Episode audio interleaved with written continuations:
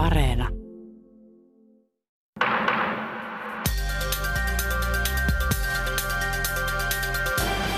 Pyörää pöytä.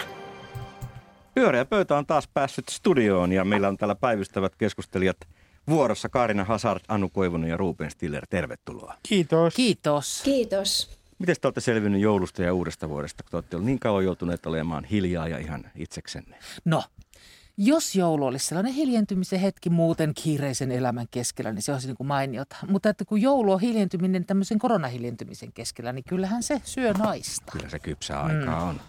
Ö, joulu meni, on. Niinpä. joulu meni ö, ö, ö, ei kinkun merkeissä, voi sanoa näin. Että haluan lähettää juutalaiselle seurakunnalle terveisiä, että kinkkua ei meillä syöty yhtään. Ja varmuuden vuoksi muistat. Kuitenkin vähän ennen kuin mennään näihin maailmanpolitiikan vaikeimpiin teemoihin, niin tämmöinen turvallinen, helppo kysymys, niin luitteko jonkun merkittävän teoksen joululomalla, jonka voisitte jakaa meidän kuulijoille, jotka usein pyytää meiltä kirjavinkkejä? Kaarina, mitä luit? No siis mä just jäin miettimään, että pääsinkö mä siihen mun joululahjakirjoihini ollenkaan käsiksi. Ja sitten mä muistan, että se, minkä mä joululomalla ensimmäisenä luin, oli tietenkin kirjaston kirja, koska ne on aina ainakin melkein myöhässä.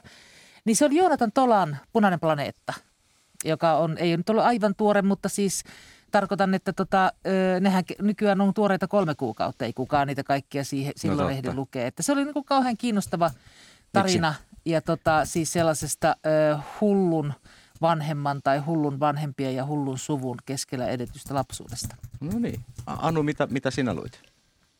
No siis mä luin tai kuuntelin äänikirjana Pirkko Saision Passion. Ja se on ihan, ihan mahtava kirja. Siis ihan, ihan uskomattoman ihana pako tästä niin kuin latteasta arjesta ja koronauutisista ja kaikesta. Semmoinen niin kuin historian matka, matka Euroopassa, äh, humanistinen ja sitten kun äänikirjana kuuntelee, niin siis varmaan luettunakin tietysti kirjakirjana ihan mahtava, mutta että siis Pirkko saisi jo itse lukea sen äänikirjana. Siis se Hyvä oli, vinkki. Paljon se oli kävel, kävelyiden suuri ilo.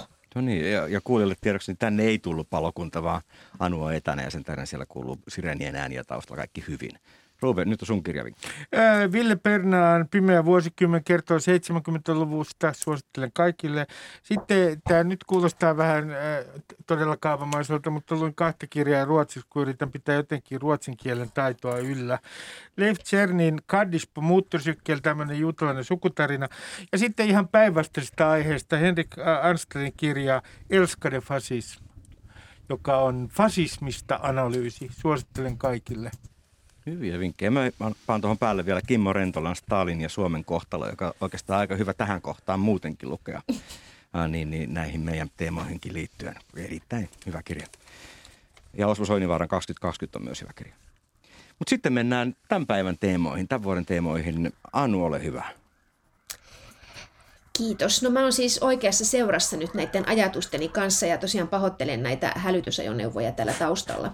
Tuota, ää, Älä antaudu. Me ku, kuukausi sitten puhuttiin tällä joukolla siitä, että elettiin maailmanpolitiikan ja maailmanrauhan superkuukautta. Ja jos nyt ajattelee kuukautta taaksepäin ja tätä viikkoa ja tämän, näiden päivien uutisia, niin sellainen me todella ollaan saatu. Kyllä. Presidentti Niinistön uuden vuoden puhe käsitteli turvallisuuspoliittista tilannetta ja Suomen NATO-optioita, ja herra jästäset, me oltiin ylpeitä, kun se niin noterattiin myös ulkomailla laajasti. Se oli Financial Timesin luetuimpien te- uutisten joukossa, ja viimeksi tänään Naton pääsihteeri Jens Stoltenberg viittasi tähän Ai, puheeseen että summatessaan. Ihanalta tuntui, joo, kun tänään on ollut siis Brysselissä pide, on pidetty NATO-Venäjän neuvoston kokous. Ja Suomeenkin siis saatiin nyt taas ehkä jälleen kerran tai erilainen tai samanlainen, tämä on ehkä avoin kysymys, mutta saatiin keskustelu NATO-optiosta. Ja tähän liittyy mun kysymys teille. Siis kokoomushan esitti siis viime vuonna puoluekokouskantana NATO-jäsenyyttä ja nyt sitten vihreät poliitikot alkoi puhua linjan muuttamisesta tässä vuodenvaihteessa. Ää, mutta kun samaan aikaan katsoin tuota Kylmän sodan Suomi-sarjaa, siis tätä Mario Vilkon käsikirjoittamaa sarjaa, joka on tuota, Yle, Yle, tässä on lähettänyt, niin, ja, ja, ja, ja se sarjahan niin purkaa tätä Suomen kylmän sodan aikaista suomettumiskeskustelua ja suomettumis puhetta, niin mä oon alkanut miettiä siis sitä, että kuinka erilaista tai samanlaista tämmöinen turvallisuuspoliittinen puhe oli kylmän sodan aikana ja nyt kun me eletään tavallaan kylmän sodan jälkeisen ajan jälkeistä uutta kylmää sotaa tai jotain. Että onko, onko NATO-optiokeskustelu, onko se, missä mielessä se on samanlaista tai erilaista kuin tällainen YA-kieli tai luottamuspuhe? Tuntuuko teistä tämä rinnastus yhtään osuvalta tai oudolta? Erittäin Minkälaisia hyvä ajatuksia tämä teissä herättää? No, t- äh, sanoisin näin, että YA-sopimus, äh, niin sehän oli äh, voimakkaammin liturgista. Sehän oli niin kuin, että kirkon kellot soi. Äh, meidät vietiin Nummella äh, katsomaan myös luottamuselokuvaa, jossa Lenin äh, antoi itsenäisyyden Suomelle ja sitten oli kirjoituskilpailu YAsta. Sehän oli vähän slobohoroa niin sanotusti. Toisin sanoen vähän sellaista, siinä oli tuulahdus äh, ja ripaus itä-eurooppalaisuutta. Ja vähän muutakin. Ja, ja tota, mutta tässä NATO-optiojutussa on mun mielestä toinen ongelma. Se on se, että sitä hoetaan koko ajan. NATO-optio, NATO-optio, NATO-optio. No, jos se on kortti pelissä, mitä se tarkoittaa missäkin pelitilanteessa? Senhän kortin arvo muuttuu. Tämä on tämmöinen tyhjä hokema. Tästä on tullut tyhjä hokema tästä meidän optiosta. Ja äh, sanoisin näin, että se on yksi toinen piirre tässä, joka yhdistää ehkä vähän yöaikaa. Tämä NATO-keskustelun seremonia. Toisin sanoen tämä äh, taas, nyt alkoi NATO-keskustelu. No hetken kuluttua se on taas häipynyt näyttämältä. Joo, tota, niin musta toi oli hirveän kiinnostava kysymys, Anu. Ja tota, onhan siinä, jos miettii sitä, että, että jos olisi kysynyt silloin aikana, mä vähän sen myöhästyin tuosta, mulla ei ole samanlaisia muistoja kuin Rubenilla näistä YA parhaimmista hetkistä, oikeastaan mitään muistoja. No niin, niin tota, jos ajattelee, että silloin joku olisi kysynyt, että mitä tämä ystävyys ja avuanto oikeasti tarkoittaa, niin hänelle olisi varmaan huudettu, että hiljaa siellä – niin kyllähän tässä ainakin sellainen on, että jos nyt sanoo, että mitä tämä nato liittyminen oikeasti tarkoittaisi, niin tulisi sama vastaus hiljaa siellä. Et siinä mielessä mm. tota, niin, ne, ne tarkoittavat, molemmat tarkoittavat jotakin muuta ja se sitä sisällöstä ö, vallitsee jonkunlainen sellainen niin kuin, siis hiljaisuus siinä mielessä, että siitä on niin kuin tosi vaikea saada mitään muuta kuin sellaista niin kuin – tunnepyrskähdystuntumaa, että mitä sillä niin kuin sit oikeastaan tarkoitetaan. Niin. Ja sitten kun mä mietin sitä, tätä keskustelun tapaa, eli sitä, että meillä on tämmöinen kortti. Nyt meillä on tämmöinen kortti jossain pelissä, me oltaisiin jossain pelipöydissä ja meillä on tämmöinen kortti. Kuka ei sano, että ketkä siellä on pelureita ja mikä tämä mm-hmm. korttipelin säännöt on. Ja no, meillä on tämmöinen kortti, NATO-kortti. Niin kyllähän tämä niin kuin jotenkin muistuttaa myös sitä sellaista, jos ajattelee koko sitä meidän asennetta niin kuin emämaahan Venäjän vallan aikaan – niin kyllähän tämä meidän kaikki nämä tavat olla yhteydessä ja, ja niin kuin isompiimme ja niihin, joiden niin kuin alaisuudessa tai, tai armovarassa me ollaan, niin siinä on jotain kauhean samaa niissä niin kuin kiertelyn tavoissa ja, ja salamyhkäisissä ö, tämmöisten niin kuin keskeisten sanojen heittelyssä ja ei siitä, sanotaan NATO, ei siitä sitten sen enempää. Ja sitten tässähän on samanlainen piirre kuin siinä meidän niin kuin – YA-suhteessakin on se, että NATO-optio vain me näemme, että se on niin kuin näkymätön kaikille muille. Ukrainakin on NATO-optio, mm. siellä käydään sotaa niin. parhaillaan.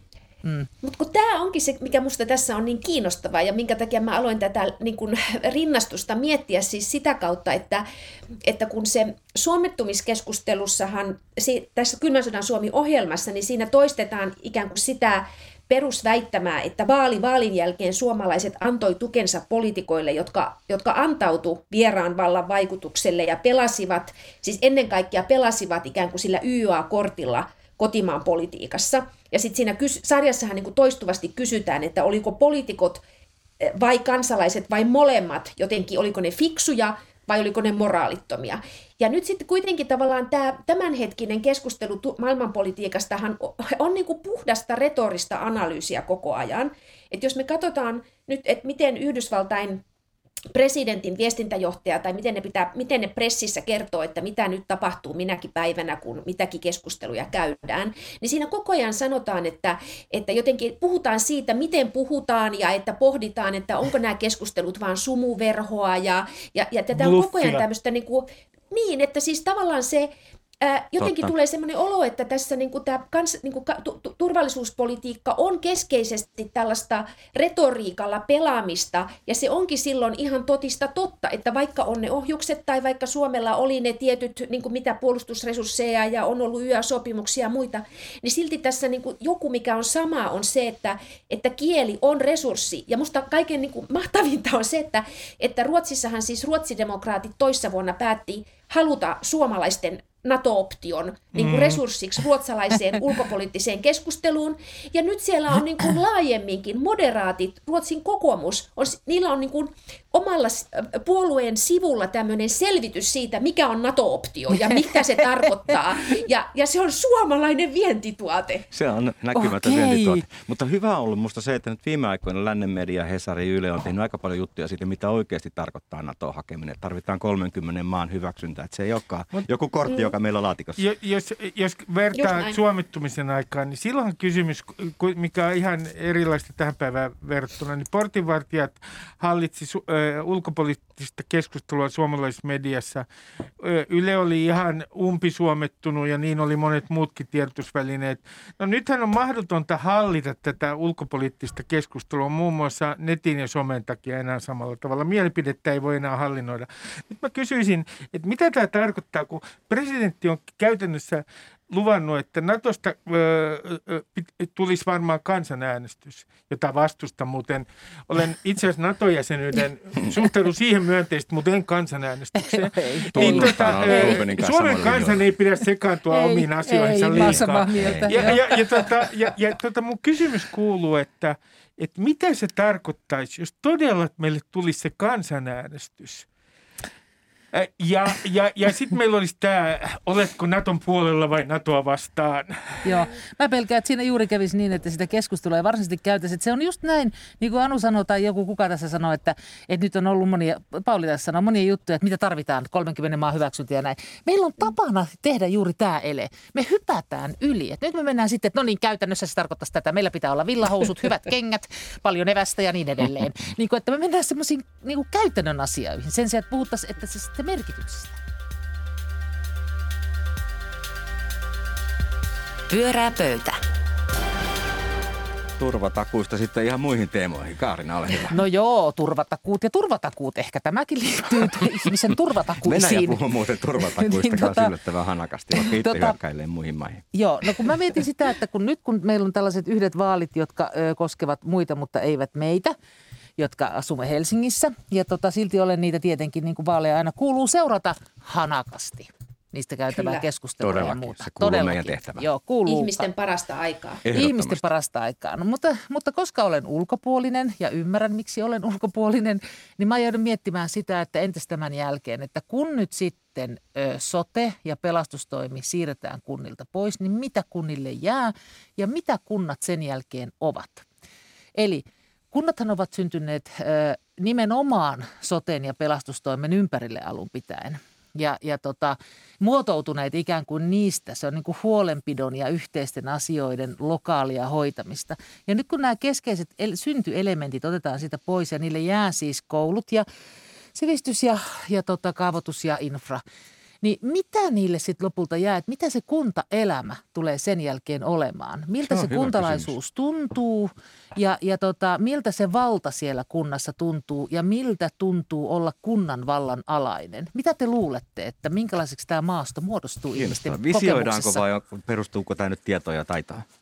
Kumpi, No. kumpi reitti? Et, ö, ö, lähden tunteen puolelle. No ole hyvä. niin, Lähden hyvä. tunteen puolelta. Olen alun perin juntti siis. Olen Nummi Pusulasta, joka oli alun perin Nummi. Tehtiin ensimmäinen kuntaliitos, sitten tehtiin toinen kuntaliitos ja se on nykyään Lohja. Ja mun täytyy sanoa näin, että, että jos mä niin kuin asuisin vielä Nummella, Tur- vanhan Turku-Helsinki-tien varressa ja katsoisin tätä keskustelua, joka liittyy näihin sote-alueisiin ja miettisin sitten konkreettisesti oman kunnan tulevaisuutta, niin mulle tulee tästä kaikista keskustelusta mu- et sellainen käsitys, että mä en saa mitään konkreettisesti tietää, mitä se tulee viime kädessä mulle merkitsemään. Ja kun me ei äänestetä täällä pääkaupunkiseudulla, mä on yrittänyt seurata tätä keskustelua, mutta mä en jaksa kuunnella sitä hallintohimmelikeskustelua, kun mulla ei ole mitään konkreettista käsitystä siitä, miten se esimerkiksi vaikuttaa tiettyihin palveluihin. Ja mä luulen, että tämä on yksi monissa kunnissa semmoinen peruskokemus. Ihmiset kuulee tätä hallintohimmelipuhetta, mutta kukaan ei voi mennä takuuseen siitä, mitä se ihan konkreettisesti tarkoittaa niin. kuntalaisille. Mutta lakihan määrää mutta, tehtävät mutta hei, ja valtio antaa nyt, nyt sä plupsahdit taas soteen. Niin. Tarkoitus oli puhua Kyllä. kunnasta, joo, hyvä ystävä. Joo, nimenomaan. Ja, siis, niin. ja sitten se on niin, että jos sä, jos sä Ruben nyt niin kun olisit esimerkiksi eilen katsonut tätä Yleen alkanutta ää, tenttisarjaa, niin mm. ei siellä mistään hallinnosta puhuttu siellä puhuttiin palveluista. Että et, niin kuin aina kaikissa Suomen vaaleissa puhutaan niin kuin siitä samasta asiasta, olipa se ihan mikä vaali tahansa, että miten pääsis lääkäriin. No, että se, tavallaan se, mm-hmm. se et si, siinä mielessä musta tämä on niinku väärä mielikuva. Mä... Mutta siis mun piti vain sanoa se, että, että siis tämä Kaarinan kysymys on musta erittäin merkityksellinen ja, ja tota, mä itse kysymyksen niin kuin innottamana tietysti googlasin, että miten kunta määritellään, niin sehän määritellään siis hallinnolliseksi julkishallinnon yksiköksi.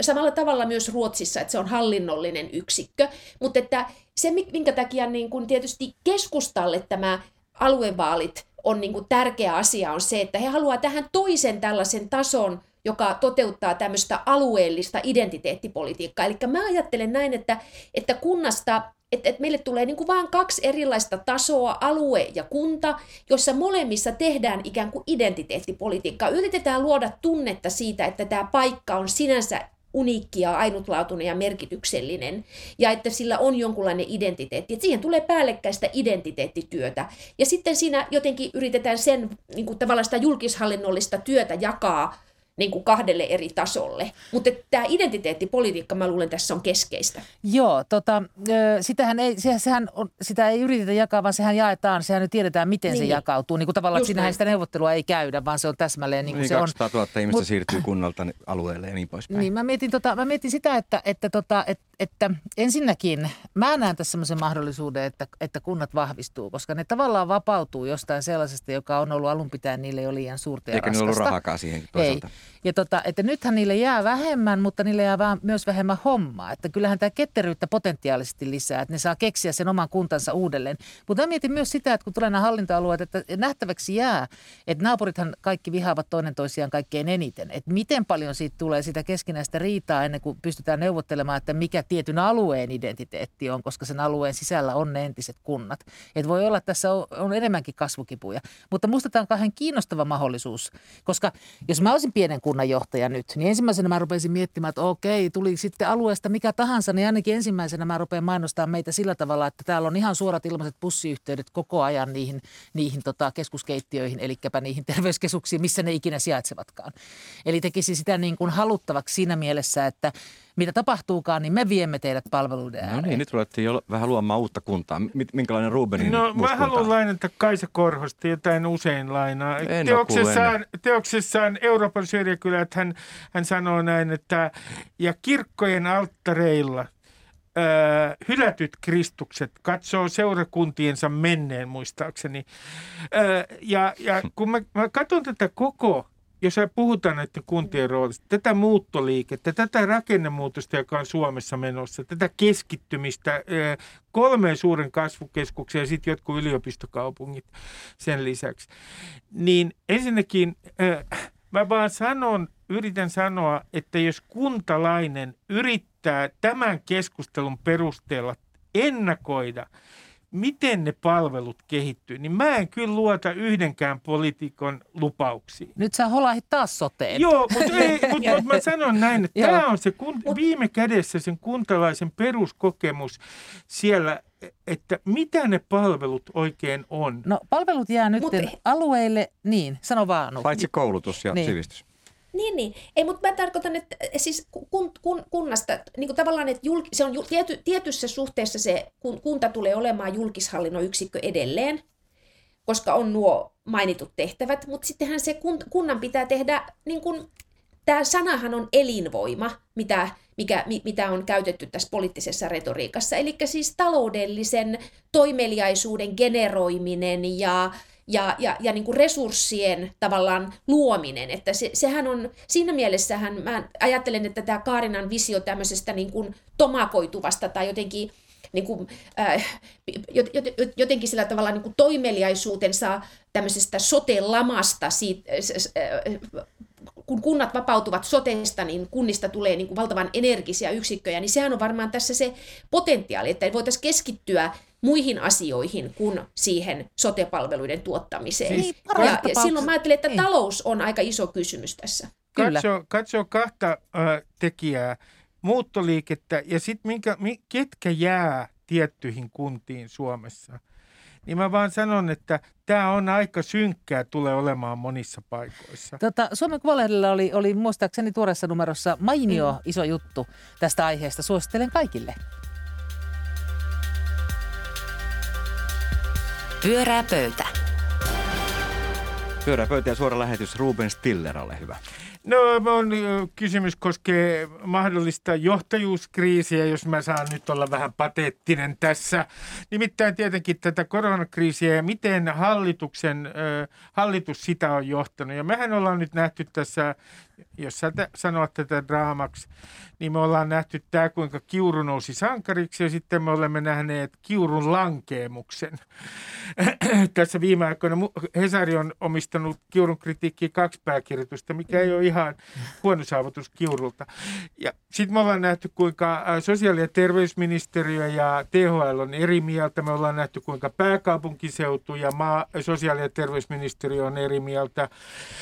Mä kysyn teiltä kaikilta, että onko teille tullut missään vaiheessa tätä prosessia sellainen tunne, että ikään kuin on johtajuus kadoksissa ja olisitte pyytäneet, olette huutaneet, että tulisi nyt joku näyttämölle osoittamaan jotain johtajuutta. Ja mitä mieltä olette näistä julkisista, ristiriitaisista ää, analyyseistä ja toimintasuosituksista?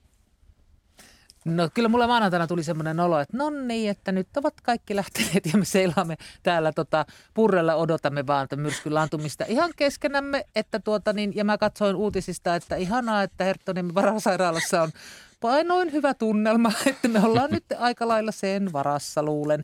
Että tokihan tunne on nyt tällä hetkellä se, tai oli maanantaina, että tota, eh, pääministeri on katsonut mua silmiin viimeksi, kun se sanoi mulle, että nyt saa elää – ja sen jälkeen se on katsonut muita poliitikkoja ja virkamiehiä ja mä pikkusen kaipaisin, että, että joku vilkuttaisi mulle tämän kaiken keskellä. Nyt kun kaik, kaikesta on luovuttu, kaikki on jätetty niin kuin siihen, että hoida oma itsesi, toivotaan, että hyvin käy, moi. Tarkoitan, mitä henkistä johtajuutta kun kaipaat? Niin on jonkunlainen ajatus ehkä siitä, että jos ne onkin vaan piilossa kannen alla se päällystö, eikä ne olekaan lähti jättänyt tätä laivaa. Hieno kuva, niin. hieno kuva. Niin. Tunnistatko Anu tuon, tuon kuvailman?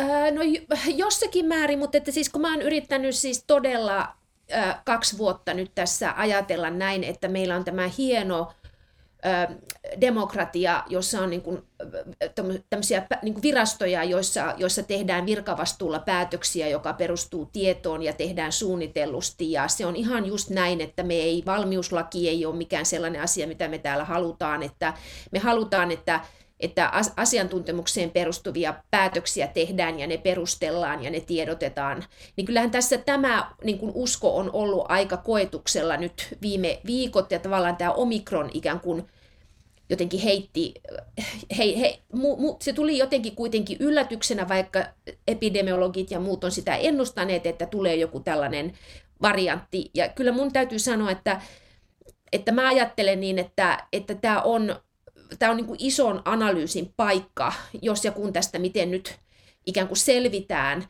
että miten pääsee syntymään ikään kuin sellainen tilanne, mikä nyt esimerkiksi just pääkaupunkiseudulla tapahtuu maanantai-iltana, että, että yhtäkkiä niin kuin tavallaan siirrytään tilanteesta, jossa jossa niin kuin perheissä, joissa on koronatartunta, niin ollaan suuntauduttu kymmenen päivän karanteeniin, niin ihan ikään kuin vaan mediasta luetaan, että jaha, nyt saakin mennä huomenna kouluun ja töihin ja liikkua tuolla kaupungilla ihan miten vaan, jos ei ole oireita. Eli tavallaan niin kuin sellainen, että miten järjestäytyneesti tätä ajatellaan, mikä on se harkinta ja punninta. Että mulle tuli sellainen olo, että tämä tehdään nyt puhtaasti ikään kuin pelkästään sitä kautta, että resurssit ei riitä, mm-hmm. ja ne vähät resurssit on käytettävä nyt vaan tähän yhteen asiaan, ja nämä muut asiat me vaan niin kuin resurssisyistä päätetään unohtaa. Ja siis Aivan, tavallaan se sellainen ajatus siitä, että tämä on solidaarisuuskysymys, että meillä on riskiryhmiä, meillä on paljon niitä, jotka niin kuin tuota, ihmisiä, jotka ei ole saanut kolmatta rokotetta, niitä, jotka ei kolmannenkaan rokotteen jälkeen ole turvassa, että me unohdetaan nyt heidät. Me ollaan kaksi vuotta ajateltu heitä ja nyt me ei enää ajatella. Tämä olo mulle tuli tuossa maanantai-iltana. No, niin, nyt on Rubenin vuoro. Komento mä, siltä mä, mä, sanon yhden asian, että nyt on käyty keskustelua siitä, että onko se Sanna Marin sen äh, hallituksen äh, äh, koronakoodion ministeriryhmän pomo vai ei, ottaako hän tämän viran kiurulta vai ei, ja Saarikko on sanonut, että sun pitää ottaa äh, ja olla johdossa tässä. No mitä tässä niin kuin arvot? Mä en ymmärrä tätä, niin kuin, tätä asiaa, että, että äh, i- Sanna Marin tietää ihan varmasti sen, että onhan sitten jossain piilossa tai ei, niin hänen pääministerikautensa keskeinen ongelma on tietysti korona. Niin minkä takia hän välillä ikään kuin häipyy näyttämältä? Mihin hän säästelee itseään? Nyt viimeinen selitys oli se, että kun mulla on ollut tota Ukrainaa tässä niin paljon, no niin varmasti on ollutkin, en ollenkaan kiistä sitä. Sehän ei ole huono hän argumentti sinänsä. itse nämä seuraukset, myös poliittiset seuraukset kuitenkin kantamaan, niin eikö kannattaisi nyt ottaa puikot handuun?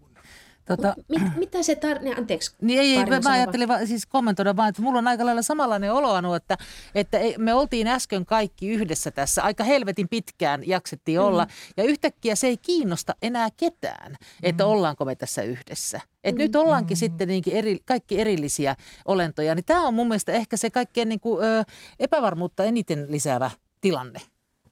Niin, mä, mä itse niin kuin tavallaan ajattelin, että, että me, me ollaan siinä tilanteessa, missä ruotsalaiset oli jo keväällä ka- 2020. Että siellä sai jokainen olla oma, oma, oma tuota, noin niin, tartuntatauti, tartuntatautilääkärinsä. Mutta mun pointti on tässä se, että, että että ei voida niin kuin, mä en, mä, en, mä en jotenkin halua tätä henkilöidä siihen, että mitä, mitä Sanna Marinin pitäisi tässä tilanteessa tehdä, koska se on selvää kaikista lausunnoista, että meillä on niin kuin hallituksessa erittäin vahvoja eriäviä näkemyksiä, ja esimerkiksi mm. elinkeinoministeri hän sanoi viime viikolla ihan suoraan, että tämä pitää nyt vaan päästää leviämään koko väestöön tämä virus. Eli siellä ei tavallaan se, kyllähän tämä kertoo niin kuin hallituksen kokonaisuustilanteesta, ja, ja, ja nyt mä katsoin, mm. että EK on pääekonomisti oli sitä mieltä Twitterissä, että, että, että pitää poistaa korona yleisvaarallisten tautien listasta. Tämä keskustelu on käynnistynyt. Tämä niin kuin ihan vaan tästä nyt niin kuin jotenkin tosiaan huudellaan kaikki eri suuntiin ja taloudelliset argumentit on nyt niitä, jotka painaa kaikkein eniten. Kukaan ei esimerkiksi sano, että miten on niin, että meidän niin kuin terveydenhuollon, että miksei me olla vahvistettu meidän sairaan terveydenhuollon kantokykyä kuluneen pandemian aikana. Miksi me ollaan näin veitsenterällä tässä? No mm-hmm. tämä, tämä on se olennainen kysymys, joka meillä on edessä. Että jos me puhutaan turvallisuudesta, niin meidän pitäisi puhua kansallisesta turvallisuudesta, nimenomaan terveysturvallisuuden äh, niin kuin ongelmista. Ja jos me katsotaan näin, että minkä takia me äh, tulevaisuudessa voidaan olla vielä pahemmassa tilanteessa, niin se johtuu aliresurssoinnista. Ja tä- tä- tästä pitäisi niin kuin syntyy suuren keskustelun, että eh, me ei olla samassa tilanteessa seuraava kerran. Yhden asian sanon, mitä suuntaa kohti tämä on menossa. Jos meille, oletetaan, että meille tulisi nyt vielä joku sitten variantti, joka olisi ärhäkkä, jos saan käyttää tällaista sanaa, tämän jälkeen, tämän omikronin jälkeen, niin kyllä nyt tämä kynnys rajoitustoimenpiteisiin on noussut todella korkeaksi. Ja näyttää olevan niin, että poliitikot myös yhä enemmän pelkää kansalaisten reaktioita näihin rajoitustoimenpiteisiin. Mutta eikö meillä ole aika paljon rajoituksia voimassa nyt kuitenkin ja lisää on tulossa? On, tiedät, suhteellisesti ottaen Suomi on rauhallinen paikka. Vertaa Hollantiin, vertaa Euroopan niihin maihin, Ranskaan näitä mielenosoituksia, niin tähän on sujunut yllättävän rauhallisesti. Hyvä niin. Kaarina. Niin, ei, ei, mä vaan mietin tätä, tätä samaa tilannetta, tätä, että se on sujunut niin rauhallisesti, että mihin se ihmisten aggressio menee ja mi- mikä, jälleen kerran mikä mahtaa olla se hinta, jonka sitten myöhemmin näemme tämän Mm, maksaneen. Jos tästä ikinä tulee mitään normaalia, mutta eniten, eniten mua tavallaan niin kuin, ö, huolestuttaa tämä tällaisen niin kuin, tämmöisen kansan yhtenäisyyden hylkääminen strategiana. Niin kyllä siis yhteisen puhettavan. Niin, niin. Joo. Että, tota, että, että jos se hylätään, niin okei, että mitä meille sitten jää? Kädet. Pyörää pöytä. Ja näin lähti muuten pyöräpöydän 15 vuosi. Aika paljon on näitä tehty ja yhä tehdään. Huh, Kiitos huh. Kaarina Hasad, Anu Koivunen ja Ruben Stille erinomaisista mielipiteistä ja toistenne opponoinnista. Minun nimeni on Pauli Aaltoset täällä ja tämä ohjelma jatkuu ensi keskiviikkona. Hei hei. Pyöreä pöytä.